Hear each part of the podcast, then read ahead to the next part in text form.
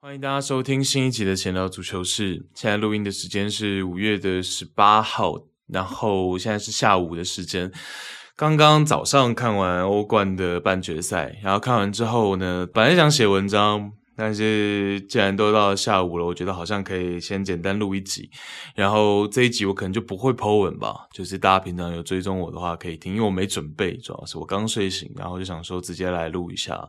这样。然后刚刚那场曼城打皇马的半决赛，其实，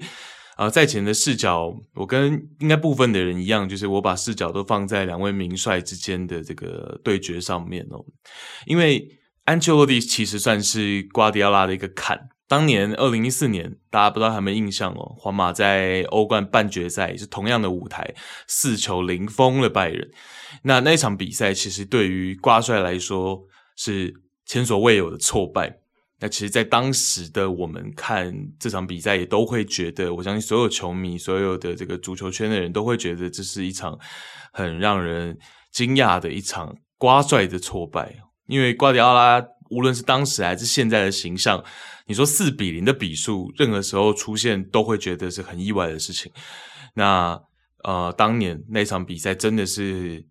这种感觉，好，然后。啊、呃，我觉得对瓜帅职业生涯、执教生涯来说，也是真的是一个惊叹号。然后到了去年，又是同一个舞台，安帅跟瓜帅在相遇，啊，没想到跌宕起伏的剧本过后，男主角还是安帅，还是安切洛蒂。所以好在就是说呢，命运或者说足球之神，让两个人在今年的欧冠半决赛再一次相遇。那这个对于瓜迪奥拉来说是很重要的，因为我们知道，在体育竞技来说，有的时候你可能二番战是很极限的事情了，就是你能够遇到一个很强劲的对手，在决赛或者在半决赛这样的场合两次，其实已经是啊，就未必会有第三次。我的意思是哦，所以你二番战前两场都输球，未必会有。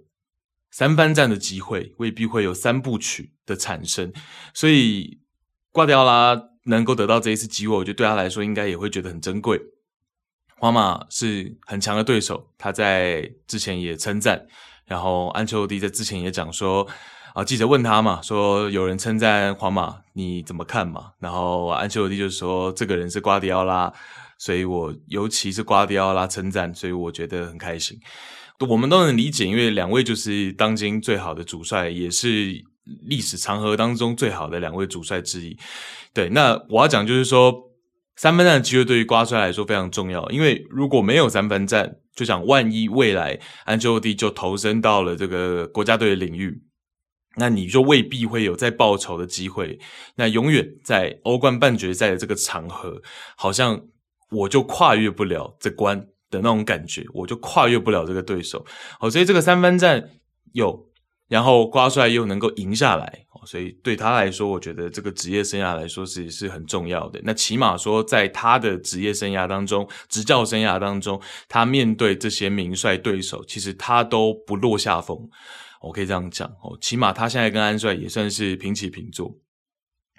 因为如果我们公道一点，撇除。安切洛蒂执教埃弗顿的时期哦，实际上在今天之前，安帅对瓜帅是三胜一和一败哦，所以其实是领先的。只是我们算上埃弗顿时期的时候，就会发现好像这个呃败绩多了很多嘛。那这也很正常嘛，因为那个安切洛蒂带埃弗顿的那个阵容，其实要赢下瓜迪奥拉的曼城，那个就有一点点跳跃出名帅执教功力的这件事情了。哦，所以我觉得撇开埃弗顿时期是比较公道的。那我会讲说，其实，在今天之前，安帅是领先于瓜帅的，在两个人的对决当中，然后尤其是两个欧冠的系列赛、半决赛的系列赛，都是安帅赢球嘛。哦，都是安帅晋级，所以今天真的是很有指标性的。今天这场战役真的是会对他们两个来说非常非常重要的。好，那我们试想，如果安帅又能在今天赢下来，他只要进决赛就好了。其实。他的整个职业生涯已经是来到一个前所未有的高点了，就我就会觉得说，安切洛蒂是现役主帅里面最高的。那甚至之前本来也就很多的这个名宿啊，然后有名的这些退役球星啊，都讲说安帅就是历史上最成就最高的主帅了嘛。所以今天如果那可能就会能够再到一个更高的高点，那。反过来，瓜帅今天能够赢下来的话，我觉得对于瓜帅来说，未来那个决赛当然也很重要。但今天先跨过安帅这关，我觉得对他的心理啊，或者是对他的整个呃执教成就来说，历史上都是很重要。所以，那呃首回合的一比一，其实我坦白说，我那场比赛是很认真，是没错，但是我很投入在这个比赛气氛当中。然后一比一之后呢，我也没有再去复盘这场比赛，我就没有再重看。所以呢，我也没有看相关的一些文章啊什么的，所以呃，首回合我们就可能不聊。那刚刚的次回合呢，我其实觉得就是，嗯，当然这个这很难聊，因为我我也不是不认同大家讲说安帅的战术体系比较固定，包括阵型啊什么的。其实我们去年的结尾，去年。应该是欧冠决赛的结尾，我自己在节目里面也有讲说，呃，现在还没有使用过三中卫的，就是没有那么频繁会去更换到三中卫体系的，呃，教练其实不多了嘛。那安帅其实算是又到了这赛季，安帅其实算是非常非常少数的，就是说在先发阵容上面几乎是看不到三中卫的身影。那这个算是非常非常少数，因为大部分的教练都妥协了，或者说都有自己的一些变化了。哦，那安帅确实在这方面是比较没有没有太多的去打算要变化。然后安帅再来就是他的一个换人嘛，我们知道安帅的 rotation 是非常固定的，然后他的换人节奏其实那个时候在录孔蒂那一集的时候我就想讲，但是因为跟当时的话其实有一点点小矛盾的，所以我就没特别提。但是我会觉得就是说安帅。呃，他的思维也比较停留在就是换三个人，可是他是他是让自己这样子做的，就是说他的换人节奏也是还是 OK 的，我觉得。然后他的思维是就是说我我不会提前去想我有五个换人名额，我当做我还是三个换人名额的节奏去换。那我有两个额外的嘛，如果我今天情势的问题，或者是说我今天有有受伤的场上有受伤的情况，我还有两个预备的。哦，所以我觉得安帅是比较类似这样的思维，就是他没有让自己去更改，哦，强迫自己的思维说去更改成五人五个换人名额，他好像不太是这样，他还是更多的是说，那我还是当做是三个换人名额去这样子去调度，那我有两个预备的，随时我当然也可以去调整，对，但是他可能比较多的还是以三个换人名额的思维去做。我会觉得是这样，那包括他的 rotation 非常固定嘛，通常看到他可能第一个上阵的是 Marco Asensio，然后可能再来就是 Dani s a b a l o s 然后可能 Tchouaméni，哦，通常我们看到的三个换人名额比较多，就会是这样子的一个方式。那可能到了比赛真的比较后期的时候，最后十分钟、五分钟才会换第四个、第五个球员，所以呃。后面两个换人名额就是不换白不换，可是实际上节奏还是三个换人名额的节奏，就是我自己平常看皇马这赛季的比赛，我的一个体感呢，我的一个感觉。那再来就是说，呃，可能四三三在位置上面，通常我们也比较会看到安帅的一个模式，就是拿卡马宾加去做一个变化嘛。最多就是这样了，因为卡马宾加近期都是打一个先发的左边后卫，那就从他这边入手。这张比赛我们会看到 Rudiger 换下摩迪，以 Rudiger 换下摩迪，一个后卫换中场，就是让卡马宾加回到中场的位置。所以紧绷其实安帅的变化性就大概是这样。好，那大概换人也都是那几个，然后最多的变化就是从卡马宾加这个位置去入手。对，最多就是这样。这赛季我们看到的是这样，然后所以啊，当然缺点就是说，对手就不会去多想你的其他可能性，因为你可能就没有去让自己可能有更多的一个呃使用其他阵型的频率。或者说使用其他战术的频率，那没有这些频率的时候，对手当然就不相信你会有嘛，那就会觉得默认你是个四三三，然后就是默认是那样子的皇马的时候，啊，对手就可以很专注的去研究你的这一套，那他也不做他想，所以缺点大概就是这样。那呃，当然他的想法当然一定是我我就把这个四三三，呃，我们把它弄得更好嘛。然后大家也都非常熟悉了，我也不太去做其他的一些更动。其实当然安帅这个角度，所以我就说他跟瓜帅其实是有一点点两个极端。因为瓜帅在整个赛季当中的调整是很多的，他一直去感受球员的一个成长，然后去感受各个球员的状态，然后在。甚至就是说，即便是同一个阵型，他也会去做蛮多位置上面、人员上面的一个调整。哦，所以两位主帅的整个想法其实是不太一样的。然后加上瓜帅，即便这个赛季通常都惯用三二 C 的阵型，他偶尔还是会用回正规的一个四后卫的一个四三三。所以你他还是有辩证的频率，你就不能完全去思考说他一定是三二四一哦。所以差别大概在这里。那。包括同样是三二四一，瓜帅这赛季他也有，譬如说从左边后卫 Bernardo Silva 来去做变化，也看过；然后从右边后卫 Rico Lewis 去做变化，也看过；然后近期是 John Stones 从中后卫防守的时候回到中后卫的位置，进攻的时候到 Rodri 的旁边的三二站位，所以变化性都还是有。即便是同样的一个进攻体系，可是从哪一个位置去做，当做是枢纽去做这个三二站位。后场推进的站位，其实还是他的一个呃思维一直在改变。他在观察球员到底谁更适合，都一直在去做观察跟调整。那三月的时候，他也就讲嘛，就是说，John Stones 确实是慢慢的适合这个体系了。那他就讲说，因为在中后卫的位置上面，你是。从整个阵型的最后面，所有球员的身后去看这场比赛。可是，如果你是在中场两个后腰的，就是说 double pivot 的这个位置去看的话，其实你是在一个中场比较呃狭窄的位置，旁边有比较拥挤的人的时候的，呃，这个视角又不一样。然后，所以 John Stones 其实是慢慢通过训练去让这个自己在这个角色的扮演能够更好。那瓜帅三月的时候就已经有去聊过他跟 Walker 之间的一个区别，然后他也是讲说呢，啊，因为这个其实我在刚刚比赛艾尔达播到中场的时候，我有跟长豪主播聊嘛，就我有跟他讲说，呃，因为上半场我听到这个球评，球评陈家明有讲到 Walker，他就其实就讲了一句说，这个 Walker 不是，就是现在的这个 lineup 当中比较没那么瓜迪奥拉的。那个时候陈家明就讲这样，然后中场的时候我就讲跟这个长豪讲说，呃，之前瓜帅其实有讲过一件事情，是 Walker 他可以踢二三站位，可是不能踢三二站位。其实瓜帅是有讲过这样的话，然后那我就跟他讲说，你可以问一下 你旁边的球评对这件事情的看法。哎，然后他在下半场就真问，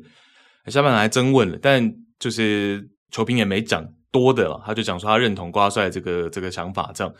当然嘛，我觉得除了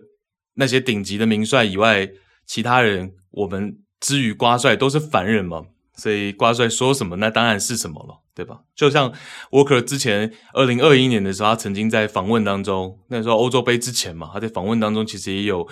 被记者问到说，哎，那个常常有人说你们这个曼城的主帅瓜迪奥拉好像。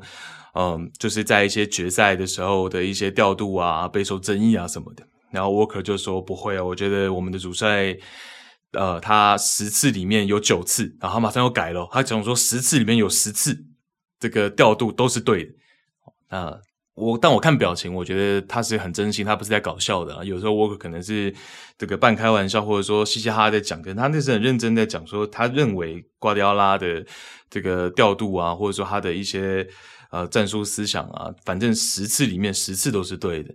哦，那我当然也觉得，因为没有人可以去质疑瓜迪奥拉的东西。我我到现在还是这样讲。我们节目两年多，我从来不会去质疑瓜迪奥拉的东西。我们可以去探讨了，我们可以去探讨说这件事情最后呈现在场上是一个怎么效果。我们当然可以去探讨，它呈现在场上，它可能是好的，可能是不好的。但是它的一开始，它一定有它设想的东西。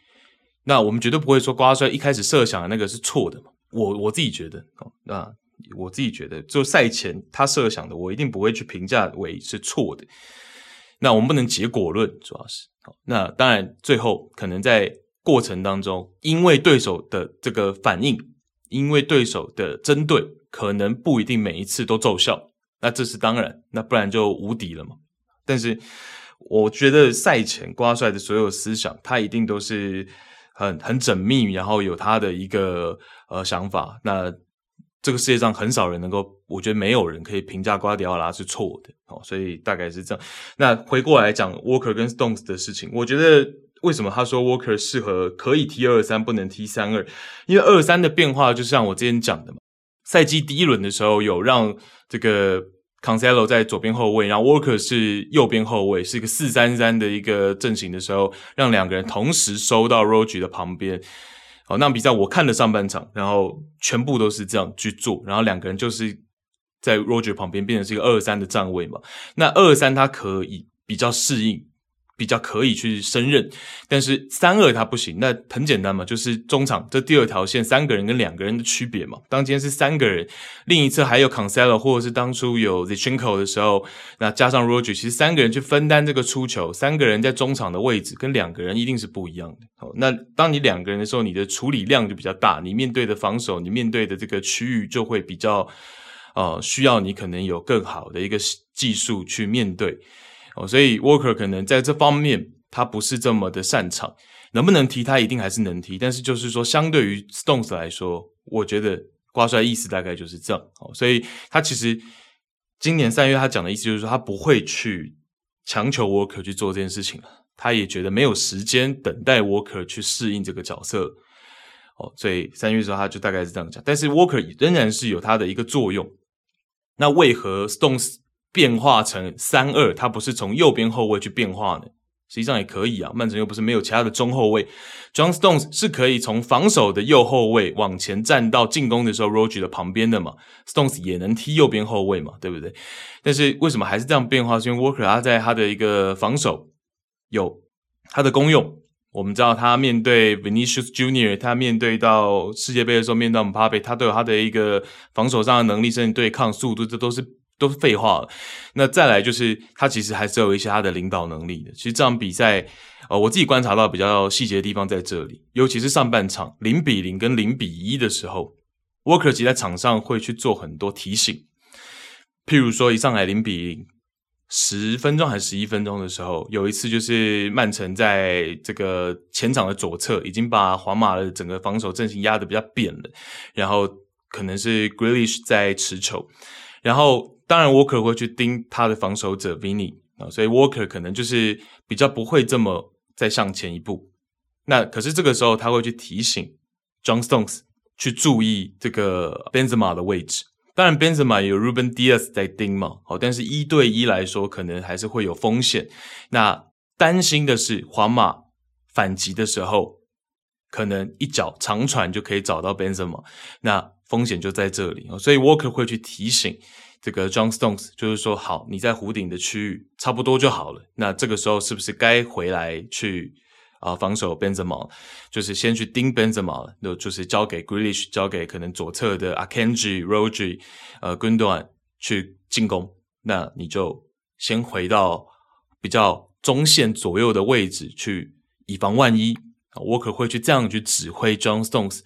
那这个其实就是他在场上作为一个比较有经验哦，然后啊、呃、也是队内比较资深的球员呢，他可以去做这样的指挥，球员也愿意去听哦，所以 Walker 在场上还有其他的一些价值在这里，他会去跟 John Stones 沟通。那有的时候可能在位置上面，Stones 可能也相对来说也比较适合留在前场嘛，在进攻性上哦，所以也有看过在上半场也是上半场的第二十七分钟，二十七分钟整。大家可以看到，John Stones 有回头，因为那个时候他听到 Walker 在叫他，然后 Walker 后来就有手势，就是说让 John Stones 留在 Vini 的旁边，呃，会有这样子的一个沟通，然后就是说，那你留在 Vini 的身边，我来到中圈，到这个后场居中的位置跟 Ruben Dias，然后这个沟通的点还在哪里？要跟大家讲一下，就是说这场比赛曼城。还有三二 C 这个阵型，我再跟大家再多补充一件事情，就是说三二 C 它强的地方在于它可以层层推进，它可以层层堆叠。因为当我今天我的两个边锋，我们就讲边锋嘛，都不用不用讲得太呃，我们就讲边锋，大家比较懂哦，就是 Grealish 跟 Bernardo Silva 这两个位置嘛。今天这两个位置在 isolation 都能有优势的时候，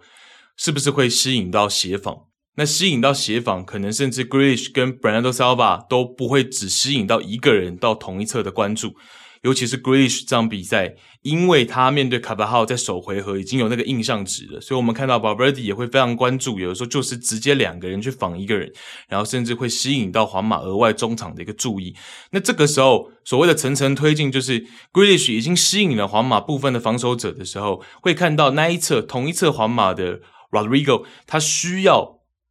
深度的回防，半空间也好，边线也好，他需要深度的回防。这个时候。曼城的边中卫 Akanji 又能再往上一格，又能再往上去去去去站位，因为就是层层推进嘛。我 g r i s h 已经压制你，让你的防线更低，让你的边锋皇马的右边锋能够回来。那这个时候，Akanji 就能顺势再往前压，所以三二 C 的这个阵型就是厉害在这里。我从我的中锋 Holland 他的一个威胁性开始，然后一直到我的边锋，然后一直到我的中场球员在半空间的一个跑动，不断的让你的防线压扁跟拓宽，我的边中卫再往前压，所以是一个让密集传控更强大的一个阵型。那所以我们会看到 Akanji 常常就是在一个很靠前的位置去站位。然后这场比赛我们也看到非常多是 Akanji，然后 Rodri，然后 John Stones 一起站在这个左侧的从四十五度角到勒布三个人排排站。我们上半场看到非常多这样子一个场景。那这个这个优势就在于说呢，我 Grealish 在可能呃大禁区的侧边持球，然后我 Isolation 也好，我面对两个防守者也好，我这个时候如果要再转移，我发现我可能没有办法。在那个位置突破下底或者是传球的时候，我就转移出来给 Akenji，很顺嘛。Akenji、Rodri、Stones 都是这一排的一个出球点。那这个时候呢，我想要再转移到右侧给 Brando Silva 的时候，就会来得非常的顺畅。哦，那也会让皇马的防守非常的疲于奔命嘛。本身皇马的中场，包括了摩迪，包括了 Tony Kroos，都是年纪比较长的重要球员，所以就变成说，我要再从比较扁的阵型再突出来去防你。Rodri 防你 John Stone 的时候，其实就会疲于奔命，比较累。哦，那所以这都是这样子的一个三二阵型，然后产生出来的一个效果。那我刚刚回到我们刚刚讲的 John Stones 跟 Walker 的沟通，就是说今天如果是 Grealish，然后他的身后身侧是 Akanji，然后在那一侧大家都曼城球员都已经比较往前压的时候，其实 Walker 常常会去做这样的一个事情，就是说好，那譬如说 John Stones 你留在前面去去盯防 Vini。然后我这个时候就退回来到这个 Ruben Dias 的右边，一起去防守 Benzema。然后如果 Grealish 要回到 Akanji，可能整个皇马在右侧要去做一个局部施压的时候，Akenji 势必要再回回来，就是从边路直接沿路回到 Ruben Dias 的位置的时候，Ruben Dias 可以顺势就变成了一个左边中卫，然后 Walker 就会在正中卫的位置上面接应，然后 John Stones 再退回来从。盯防 Vini 的位置嘛，本来就比较靠右，再退回来右边中卫的位置，变成说，即便我阿 Kenji 已经往前推，在那个位置受施压的时候，我退回来沿路仍然是有三个中后卫去做接应，加上一个门将。哦，所以其实这场比赛我觉得比较，当然威胁性并没有产生，但是看到了瓜帅的预防。就是说，皇马很有可能通过一个反击就能够进球。这是去年为何曼城明明很大的优势，最后没有真正的 KO 掉皇马。然后包括了啊，皇马给大家的印象，皇马的武器就是这个，好，可能两人、三人小组的一个反击就能够最后创造进球。然后你白白白在前面控球这么久哦，所以就变成说，怎么样去让自己面对到皇马的这个反击，能够更好的规避。我觉得就是这场比赛，其实曼城额外做的事情。然后像是 John Stones 这场比赛，我自己会觉得，当然进球是 Bernardo Silva，Bernardo Silva 表现也非常好。那我觉得 John Stones 当然大家应该都看到，全部的人都看到 John Stones 的表现。那其实除了进攻端，他会去参与，甚至在半空间去去前插，然后参与到很多的组织，在中场的摆脱，这是进攻端。防守端，John Stones 的回防是非常积极的，因为他那个位置是很重要的。他常常在进攻的后期，他就要提前去预防，然后等到呃门将 Cortas 传长传球要给 Benzema 的时候呢，我们看到上半场非常多就是 John Stones 去对位，然后去高空争顶，然后都成功。哦，这个场景上半场大家应该也都有印象哦，所以这个回防是非常重要的。包括就是说，正常皇马在开球门球的时候，也会长传去找 Benzema 嘛，然后 John Stones 在回到原位之后的防守也都做得很称职哦，所以这场比赛其实 Stones 在攻守两端的表现，对于曼城来说是非常的重要的。，Johnstone 这里，然后在赛前我也跟曼城的球迷有稍微就分享了嘛，然后他也说，哎，对啊，你之前在 Conceal 的文章有提到，我自己都忘了，就是 Johnstone 其实算是被瓜帅点石成金嘛。那其实，在他刚加盟的时候，他刚加盟的时候就被说是天才。我之前在文章也跟大家讲了，四千五百万的转会费，我没记错的话，我现在手边是没有没有，我记得是四千五百万。然后就是当时就是以一个天才中卫，然后出球著称的中后卫加盟的。其实当时就是从艾弗顿加盟的时候就是，哦，只是当时是还没有呃完全磨练好嘛，就有点像是还没被雕琢过一个璞玉这样。呃，John Stones 当时从艾弗顿一开始其实是先传出来，切尔西想要买他，然后后来选择去到曼城的。呃，那当时大家就知道他的潜力是非常的高，可是来到曼城之后呢，其实他一直就没有发挥得非常好。那这边也想再讲，就是说瓜帅其实我觉得他有智慧的地方在这里，就像是当年 Nolito。呃，一下就被淘汰。那反过来，像是 Stones，像是 RK，像是 Gundon，在他执教的前期都有失误。Gundogan 也有在后场出球，或者说盘球被断，然后被反击。在欧冠的场合打摩洛哥，我如果没记错。或者是打其他队，反正贡多安在早期刚加盟曼城的时候，他的失误也是蛮多的，而且都是一些比较低级的失误。以他个人来说，哦，然后当然，John Stones 跟 RK 都有经历过一个赛季几乎上不了场的这样子的一个情景，哦，但是现在都能够成为瓜帅体系当中不可或缺的一员，你就知道说瓜帅其实他是眼光还是很独到。他可能看到的球员，他买进来的球员呢，未必是马上能够成为他主力，可是他可能会知道说他有哪些东西，未来是可以被雕琢的，未来是可以提升的，然后为我所用的。所以，其实这三个球员，我觉得都是呃比较有意思的。哦，那当然，其他的像 Grelish 啊、Mahrez 啊、Bernardo Silva 本来技术就在那里，所以那个只是再去做一些位置的拓宽啊，然后一些比赛风格，那个就。不太一样哦，不太一样。我刚举的三个是前期表现不好，然后可是瓜帅能够有耐心，慢慢的去去提醒啊什么的。对，然后我记得在去年欧冠小组赛，我们在节目也跟大家，我在节目也跟大家聊过，就是曼城有一场五比零葡萄牙体育嘛，Sporting Lisbon，然后呃。应该是在八十五分钟的时候，瓜帅把 Nathan Ake 换上场嘛，因为上赛季其实阿 K 算是呃比较边缘一点，跟这赛季比起来，那阿 K 上场，然后那个时候作为一个垃圾时间，可是瓜帅在场边是各种呃很声情并茂的去跟阿 K 讲说，哎怎么样，你应该要怎么做哦，那你就可以看得出来说，其实他对阿 K 是有期待，其实我去年就跟大家讲过哦，所以。呃，这是瓜帅的东西。很多人可能会去讲说他没有人格魅力，可是这几年我们感觉他慢慢这个人格魅力，应该是非曼城球迷也都能去体会到了。哦，这个人格魅力其实慢慢的是有点像是认识一个人久了嘛，你你慢慢就会知道他的人格魅力在哪里。对，所以其实瓜帅是这样哦。那包括这场比赛上半场，上半场的第啊，我。看一下上半场的第二十五分钟，上半场的第二十五分钟，其实瓜帅是有一点点不满意的。二十四分五十秒到二十五分钟，那边的一个 play 就是曼城在后场受到皇马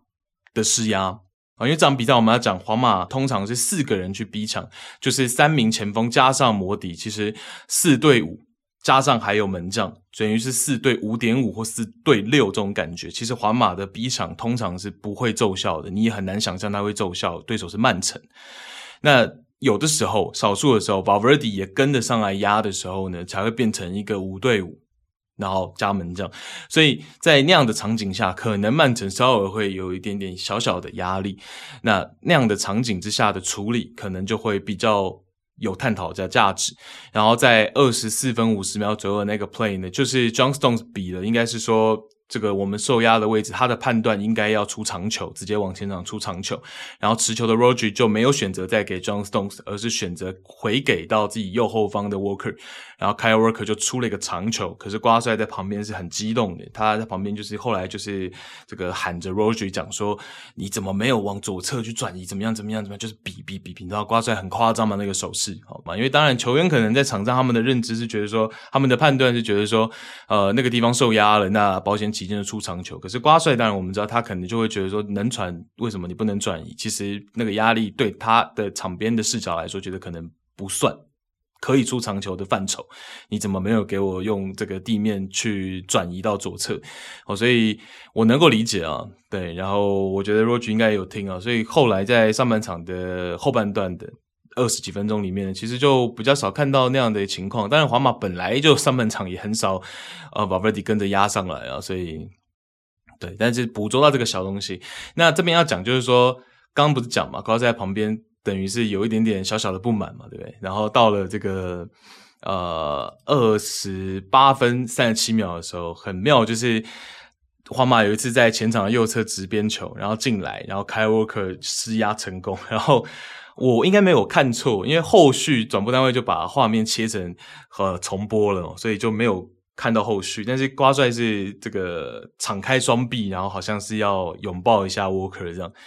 哦，那我不知道后来是击掌还是拥抱，然后画面就没带到。但是就是现在有点，我觉得瓜帅也是那种就是爱的教育嘛，他严归严嘛，但有的时候常常表现，我们看到这场比赛也是各种拍手啊，在前面零比零、一比零、二比零的时候，瓜帅在旁边一直拍手，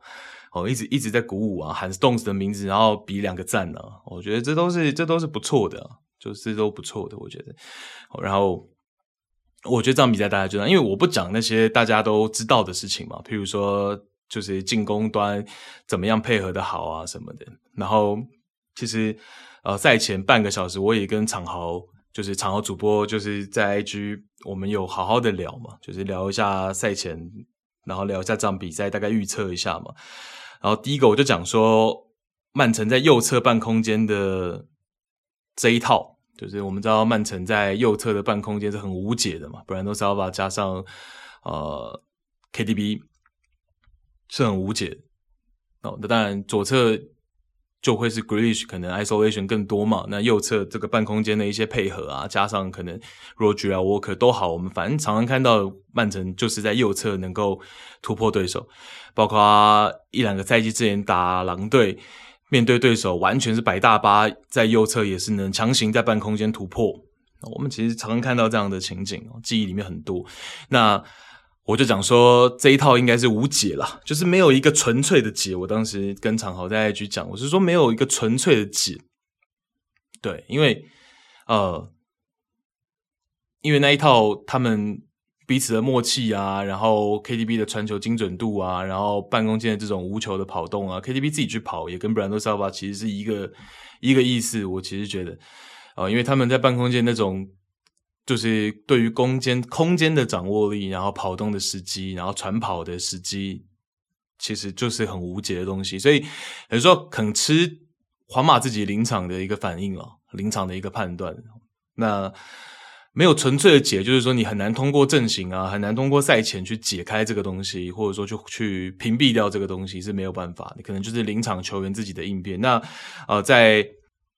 皇马掉的第二球，其实就没有办法做好嘛。第一个是 John Stones 进来，然后先让皇马的防守比较凌乱，然后滚短。很重要的是，昆多兰从左侧进到两个中卫之间，是把两个中卫定在那里，两个中卫定在小禁区的附近，就没办法出来。尤其是左边的阿拉巴就没办法出来到半空间去去防守。然后 Stones 绕回来之后呢，布兰德萨瓦跟 KDB 的一个传跑配合嘛，然后 KDB 是找到了摩迪跟 Kroos 中间的那一条线，给到布兰德萨瓦，然后萨瓦完成那个进球。哦，应该是第一颗进球，sorry，这边更正一下，应该是第一颗进球。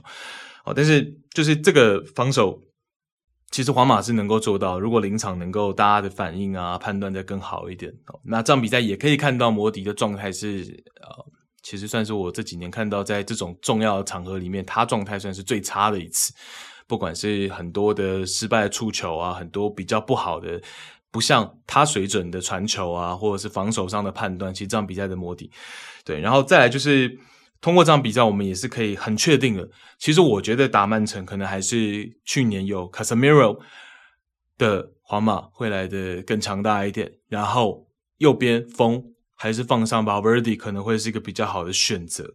哦，Casemiro 本身就能够变成是一个额外的中后卫的这种感觉。然后，尤其是他补防协防的判断，这个才是最重要的。今天不是人数多一个少一个的问题，而是 Casemiro 的补防协防的判断是会让整个防线更轻松、更整齐的。那再来就是 Valverde 打右边锋的话，他就回来变成是有一个额外的中场哦，所以这个东西在防守上面，其实去年那一套还是比较成立一点的。我觉得打曼城的话，哦，然后 Rodrigo 作为一个。这个骑兵嘛，从板凳出发，好像还是这一个这个组合来的更好一点。那呃，像这场比赛宝贝弟回到防线去支援。其实去年有一些比赛，我们也跟大家复盘过嘛。宝贝弟其实跟 Casemiro 最大的区别就是他的一个位置感，尤其在扮演这种角色的时候，其实你要他去不断的支援防线，然后要他支援的位置又不一样的时候，哦，其实 v a l v e r d 做的未必能够很好。那也就是一个普通的一个防守额外多的一个人员而已，然后加上卡马明嘎今天在曼城进第二球，那个其实也是一个我觉得比较不太好的一个判断，就是说他那个时候已经选择留在右侧去防守的时候，你要相信你的队友能够去左侧去帮你补防吗？你那个时候大拉拉的离开到底是怎么回事？人家不是还在那里持球吗？你你离开的理由是什么？对，如果人家已经沿着路回到了比较中后场了，重新来过了，那。你再回来，你再回到你左边后卫的位置，这个比较合理嘛？但所以那个选择当下，主播我所有球迷应该都会觉得说你在那个地方，然后就被惩罚了嘛？足球有时候就是那一两个判断，比赛就能够定掉。OK，然后我们也可以稍微看一下另一边的组合 AC 米兰跟国际米兰。然后我会比较想要跟大家闲聊的是首回合的部分，因为这两支球队本来国际米兰在这赛季就比较压着米兰打嘛。然后呃，国米在第一回合取得二比零之后呢，次回合其实在赛前大家就会觉得说 AC 米兰那边要反弹难度是比较大的，因为本身在。战术啊，在球员的对位上面啊，就坦白说，国米比较强嘛，所以二比零之后，在次回合 AC 米兰的空间是真的比较小的哦，所以我觉得首回合是比较重要的，首回合那个二比零是比较重要的。那首回合为什么会有这样子一个比数？跟场上我们会觉得说国际米兰有优势？我觉得最大的分水岭在于中场。好，在中场这个区域呢，国际米兰是来的更凶悍、更强势的。那尤其是在防守端。好，两边我们都讲防守端的话，国际米兰在中场防守，他的围剿，他的一个绞杀是很凶，然后又会有成功率，这个是非常重要的。游走在犯规边缘，然后就是跟你去做身体对抗，然后跟你去做很凶悍的下铲，可是是会成功。那这个就很重要，然后 Mikita Ryan 跟 Barella，然后甚至是我们知道这个赛季国际米兰的三五二一直他的双前锋都会比较积极的愿意去做回防，哦，不管是哪一个双前锋的组合，那这场比赛我们甚至更多的是看到 Lautaro Martinez 带着队长臂章去做一个回追到中场区域去抢断回追去做防守，啊，其实这个无论是带队长臂章的意义，然后提升士气方面，然后再来就是成功率也有哦，所以整体之下呢，就会让国际米兰在整个比赛当中，他会是一个比较强势的那一方。对，然后我们刚讲说双前锋平常的回防，我的意思是说在阵地战的时候，双前锋也很愿意去回防，然后是可以卡在对手左侧要转移到右侧，要从这个大禁区外禁区弧顶外。要从左侧转移到右侧的时候呢，双前锋的站位通常是能够帮助到国米的整个防守站位、整个防守体系的哦。所以我讲双前锋愿意回防是这个点哦。但是刚讲的就是额外的，老塔尔愿意在对手反击的时候呢，积极的回防、回追哦。这个地方也是上半场或者说首回合的上半场我们看到的一个点。那再来就是呃，AC 米兰本身的一些些小问题。第一个就是 AC 米兰本身对于第二落点的战术设计还有争抢都不是很到位。当然，我们知道说门将直接找中锋，就是 Mike Maignan 找 Oliver Giroud 这个长传的方式，本身门将找中锋长传最后球权是对手的，这个并不奇怪嘛。我们在很多比赛当中都大概会看到，好像常常这种长传的战术，最终球权是对手的，并不奇怪。但是这场比赛的画面是说，常常举入争下来，无论他往左右前后，好像都是国米的球员。那就是说，你的战术设计上面这个就没有意义嘛，因为你不不能去预想说举入是能够争下来，还能自己去把球权稳定住的嘛。所以我觉得在这个方面，其实就是白送球权了。因为你的长传总归是要有一点你争到第二落点的可能性，或者说能够在那个位置去发动进攻的可能性，那不然你长传意义在哪？对不对？那其实也不是说这个麦面那种受压才去做长传的，有的时候他没受压，他也是选择长传给植入，但是就是没有人去争第二落点，那在那边的部署就我觉得呃不足。好，所以我觉得这是第一回合的部分。那包括了这个国米上半场的两球，有一球就是开端就是 AC 米兰发球门球，就是门将长传老，忘记是不是球门球，门将长传给绝入，然后第二落点没人争，然后国米从那个位置直接再回推反击，然后进球的。好，所以呃，这是第一场 AC 米兰的第一个问题。然后第二个问题就是在后场推进，正常后场推进组织的时候呢，他们的队长。右边后卫 Calabria，其实在这场比赛，他的一个直塞意图常常被国米那一侧的球员洞悉，然后再来 Calabria 那场比赛本身传球也有不少的偏差哦，所以这个部分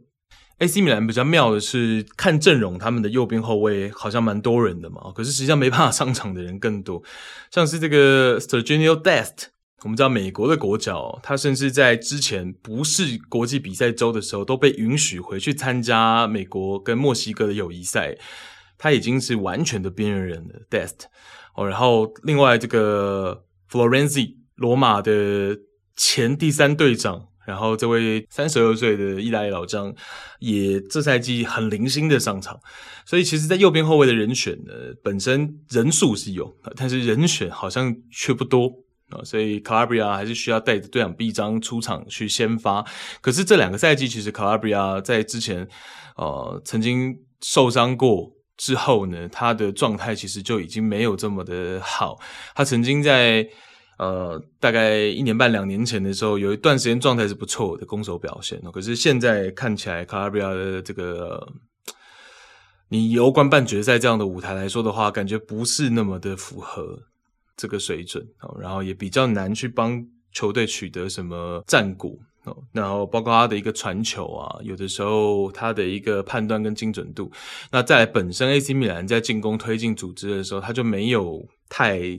精细的去打造很多出球点，所以对于国米来说，常常在中场的范围，他是很好去做拦截的，因为金米兰可能常常，譬如说在卡拉比亚身前，就是那一两个很明显的出球点，还都不太动。哦，所以对于国米来说，那就很好去判断嘛，很好去判断。所以，呃，其实 AC 米兰这场比赛的问题在这里哦。然后加加上两回合，其实就算是次回合，Rafael 要复出，看得出他的身体状况还没有还没有百分之百。好，所以你也找不到一个进攻推进在前场阵地战的时候的一个支点，对，一个真正有威胁性的支点是没有出来。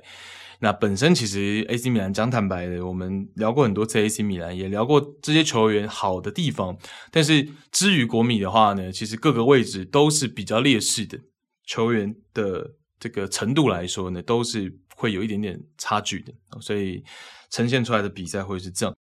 OK，那决赛的话，曼城打国米，那国米可能就是说在。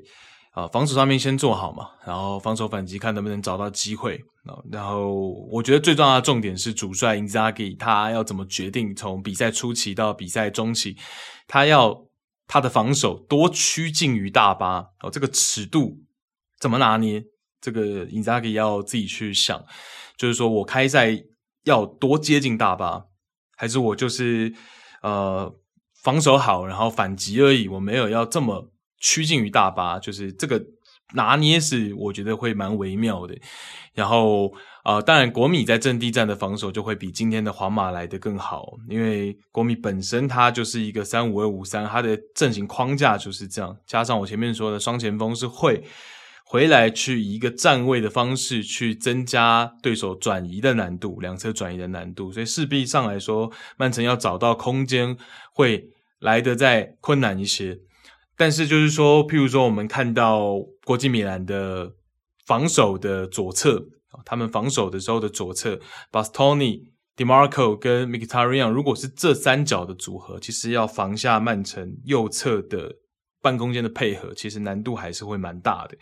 对，所以呃，就是到时候看嘛，因为 Dimarco 跟 Dumfries 两个边翼位的防守也不算是特别好，回推的能力其实也只能算是。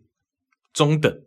然后所以呃，其实，在边路还是比较劣势一点，因为我们知道今天稍早皇马就是在边路的四个角都是